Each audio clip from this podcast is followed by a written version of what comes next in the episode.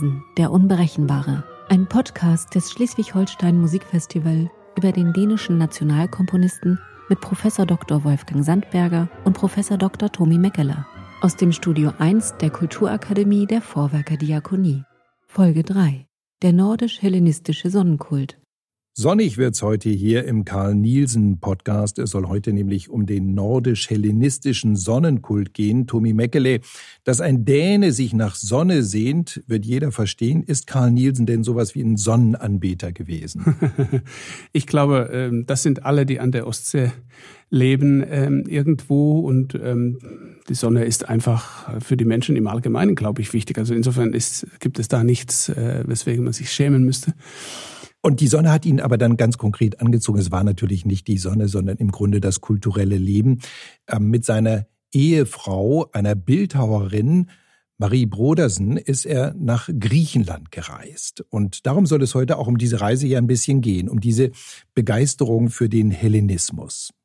Ja, das, ähm, das sehe ich auch gerne so. Also die Helios-Ouvertüre ist ja tatsächlich auch in Athen entstanden. Das finde mhm. ich auch immer wichtig bei diesen äh, Werken von äh, nordischen Komponisten, ähm, da denke ich gerne auch an Sibelius, dass, dass die Menschen nicht denken, äh, diese Herrschaften haben alles sozusagen in der Heimat komponiert, was irgendwie wert ist, sondern vieles ist auf Reisen entstanden. Auch Edward Grieg war ja unglaublich viel unterwegs, äh, überall als Pianist und natürlich auch Nielsen, wobei bei Nielsen äh, kommt die, die Besonderheit, diese Ehe dazu, dass sozusagen die Frau ähm, so eine Rolle spielte als, als reisender Künstlerin.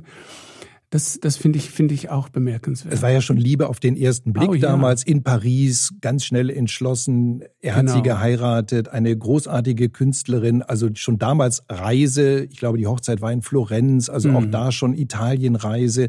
Ähm, dann jetzt in Griechenland und da ist er ihr eigentlich hinterhergereist, ne? kann man ja so sagen. Sie hat ja für die große äh, Ausstellung der Akropolis dort äh, jetzt als Bildhauerin gearbeitet und er ist ja eigentlich nachgereist, ne? Genau. Und ähm, sie war überhaupt also die, die eigentlich äh, ambitioniertere von den beiden in dieser Zeit. Also wir dürfen nicht vergessen, äh, Nielsen war einfach nur, einfach nur, sage ich jetzt, Orchestermusiker und noch kein Nationalkomponist.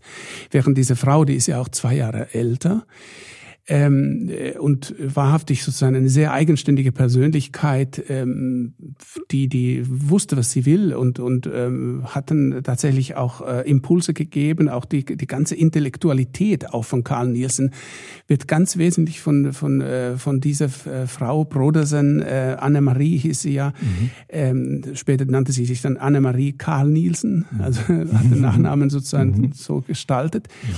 Da, aber das ist dann erst später. Aber erstmal, erstmal war sie sozusagen die wirklich die, die, die treibende Kraft in, in, in Sachen Bildung, weil wir dürfen nicht vergessen, Nielsen hatte natürlich nichts von wegen Gymnasium oder dergleichen. Also er kam ja aus einfachen dörflichen Verhältnissen, nicht ganz so ärmlich, glaube ich, wie man mhm. oft denkt, weil, mhm. weil als freischaffender Musiker konnte man da ganz gut verdienen und so. Also es, aber äh, egal wie arm äh, die Kindheit war, ja auf jeden Fall diese Bildung, diese allgemeine Humboldtsche Bildung sozusagen erstmal ordentlich griechisch Latein, das hatte er natürlich alles nicht gehabt.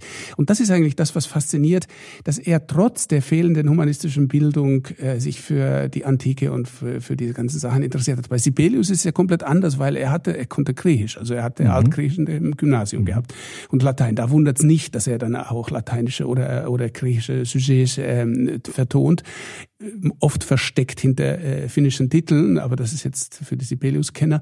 Äh, bei Nielsen äh, fehlt diese, dieses Fundament und dann kommt aber diese Frau 1891 in Paris und äh, sie hat das alles und, und als, als Malerin und als gebildete Person ähm, zieht dann den kleinen Karl sozusagen, der, er war tatsächlich ein bisschen kürzer gebaut mhm. als sie, ähm, ähm, äh, mit nach Athen zum Beispiel. Es hat ja in Kopenhagen schon die äh, Gründung der griechischen Gesellschaft gegeben. Da sind die beiden dann auch Mitglieder. Genau. Und es zieht sie also nach Athen. Und wir kommen jetzt auf die Helios-Ouvertüre, die, wie Sie richtig sagen, ja da 1903 entstanden ist, ganz konkret. Er war Gast am Konservatorium in Athen. Helios, Sonnengott. Äh, worum geht's da programmatisch? Ähm, es gibt andere Werke und vielleicht können wir heute sogar noch zu den anderen ähm, Werken was äh, hören und sagen, wo es mit dem Programmatischen ein bisschen einfacher ist. Sowieso ist die Programmatik ja in der, in der ähm, dänischen Moderne diese Zeit äh, ein, ein, ein, ein Problem, weil, weil die Künstler sich eigentlich, also die Musiker orientierten sich eigentlich mehr nach Hanslick. Also Hanslick war äh, 1885 übersetzt worden und man wollte eigentlich jetzt nicht direkt Programmmusik schreiben. Deswegen ist es immer ein bisschen überraschend, wenn Nielsen, der ja wirklich von Hanslick herkommt und von Brahms, er in seiner grundsätzlichen Haltung dann doch äh, Programmtitel wählt und und ähm, gelegentlich sind es ja dann auch ein bisschen, sage ich mal, Etikettenschwindelerei, weil ähm, wenn man jetzt hört Helios Ouvertüre, dann denkt man vielleicht auch zu einseitig an an die Mythologie. Es gibt aber einen schönen äh, Satz von Nielsen. Er, er schreibt zu diesem Stück Stille und Dunkelheit, dann steigt die Sonne unter freudigem Lobegesang, wandert ihren goldenen Weg, senkt sich still ins Meer.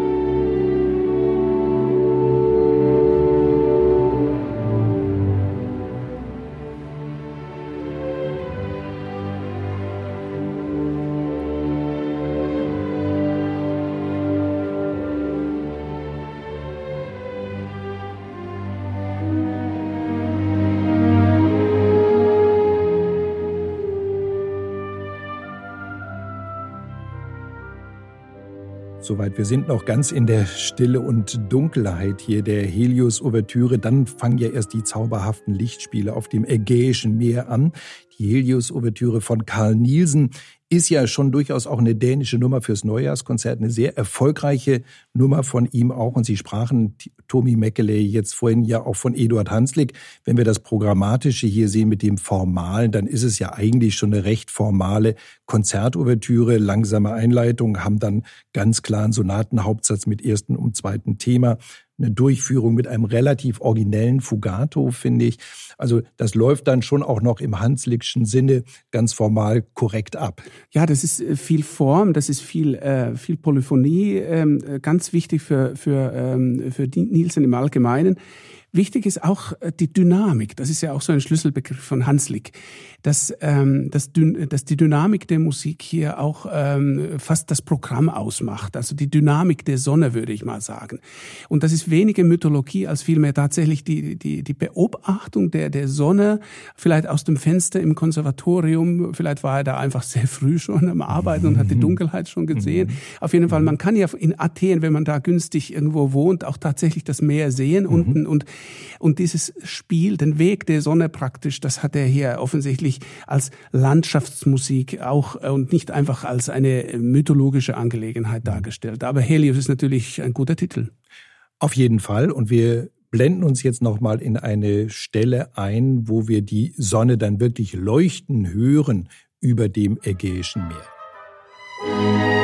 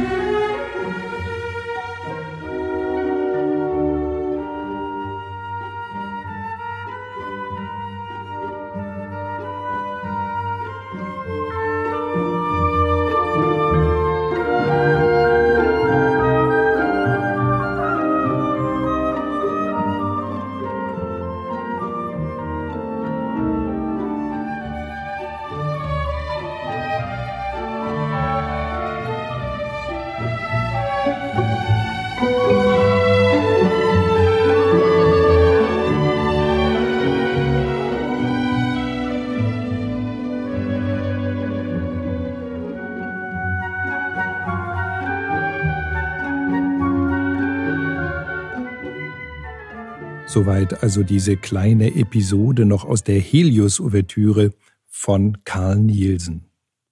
Ja, das ist sozusagen ungefähr dort wahrscheinlich, wo, wo die Sonne ihren goldenen Weg wandert, so wie Nielsen in dieser äh, Charakterisierung geschrieben hat. Und diese ganzen Charakterisierungen und Texte von Nielsen sind ja auch alle äh, wunderbare Lektüre zum Lesen. Das können natürlich die deutschen äh, Hörer wahrscheinlich weniger schätzen als die dänischkundigen, aber Nielsen war ein großartiger Essayist. Mhm. Also auch das und er hat sich auch für die antike Literatur ja dann interessiert. Das hören wir mit der nächsten Musik, mit Pan und Syrinx, ein Stoff ja aus den Metamorphosen des Ovid.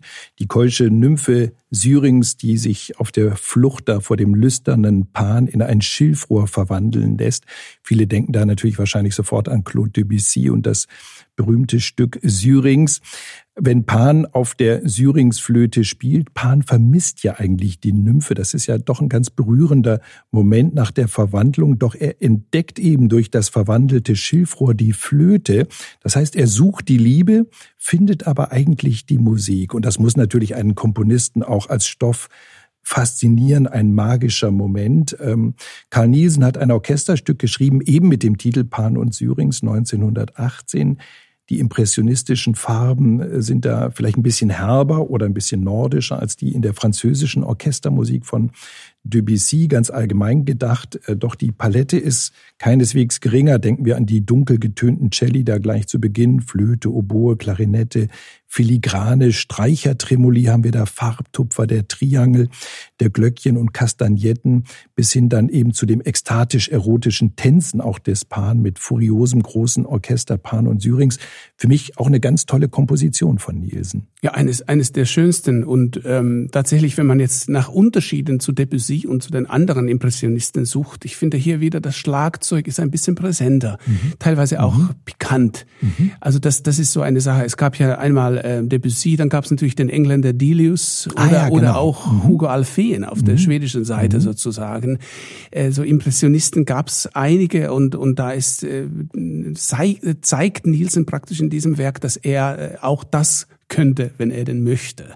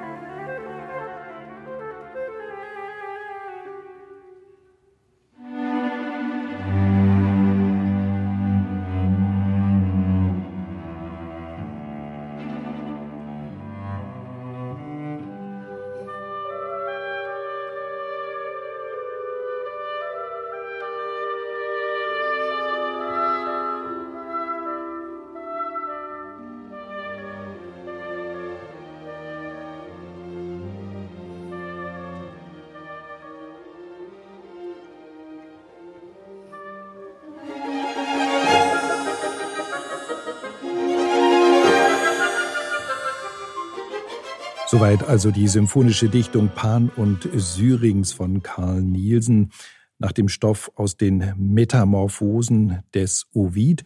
Pan und Syrinx ist das so ein bisschen auch wie mit Karl Nielsen und mit seiner Frau, der äh, wunderbaren Bildhauerin, also dass sie nicht wirklich so richtig zueinander kommen konnten bei aller Liebe, denn es hat ja auch Irritationen gegeben in dieser Ehe.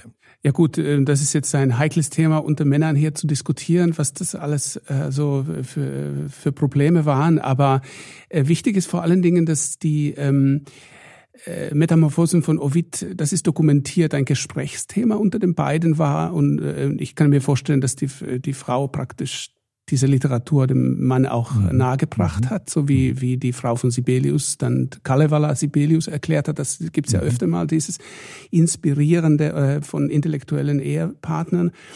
Ähm, das ist dokumentiert und ähm, äh, für mich ist es faszinierend, gerade diese Programmatik, äh, diese Metamorphose Nummer 689 von Ovid, kann man, ähm, beziehungsweise äh, das ist aus dem ersten Buch, ähm, mhm. die Nummer äh, 689 so wie gewöhnlich zu finden und die kann man wirklich mitlesen und die Musik hören. Das ist ganz erstaunlich, wie dicht die Programmatik ist. Man kann diese Instrumente, die ihre Soli bringen, dann tatsächlich mit den Figuren, ob jetzt mit mit Syrinx oder mit den äh, mit äh, mit den ganzen äh, Gestalten, die da eine Rolle spielen, also Pan sowieso äh, in Verbindung bringen. Und da kommt man sozusagen ein bisschen, äh, man merkt einfach, wie wie analytisch die Nordländer die Antike auch tatsächlich zum Teil betrachtet haben. Da gibt es ja auch von Literaten Analysen dazu, wie sozusagen sozusagen, ähm, äh, welche Rolle zum Beispiel Dionysus spielte. Mhm. Also das ist die, die antiken Begeisterung des Nord Nordens vor allen Dingen mhm. eine Art von Dionysus-Kult bedeutete. Und das kann man hier an diesem Stück natürlich wunderbar durchdenken. Also das ist nicht, nicht so viel Apollon und, und sozusagen mehr Auf Dionysus. jeden Fall Dionysos, auf und jeden Fall. Das denke ich Fall. auch. Gerade in dieser Welt des Pan, dieser erotischen ähm, Tänze auch des Instrumentariums, ja, ja. sehr stark jetzt so konnotiert natürlich mit der Welt des Dionysos. Ich finde es eine ganz tolle Anregung von Ihnen, Tommy Meckele. Das Stück geht ja so knapp neun Minuten, sollte jeder einfach mal hören und einfach die Geschichte des Ovid parallel dazu lesen. Das ist eine ja. schöne Anregung. Vielen Dank. Pan und Syrings also, und bevor Tommy Meckele sich jetzt in ein Schilfrohr verwandelt, sagen wir schnell Tschüss, wie immer mit dem Hahnentanz aus der Oper Maskerade. Herr Meckele, was haben wir denn in der nächsten Folge hier? Wenn wir da mal schauen. Ich glaube, wir sprechen über die dritte Sinfonie. Ja, das, das ist natürlich mit dem, äh, mit dem, mit dem, sage ich mal, mit den, mit den Fragen zum Titel zum Beispiel schon mal geht es da weiter. Also wir hatten ja jetzt Helios, äh, die Problematik mit dem Titel und Pan und Syrinx und dann äh, die dritte Symphonie, die ähm, sozusagen die, die explodiert, die, die sich erweitert, also expansiver. Das, ähm, das wird faszinierend.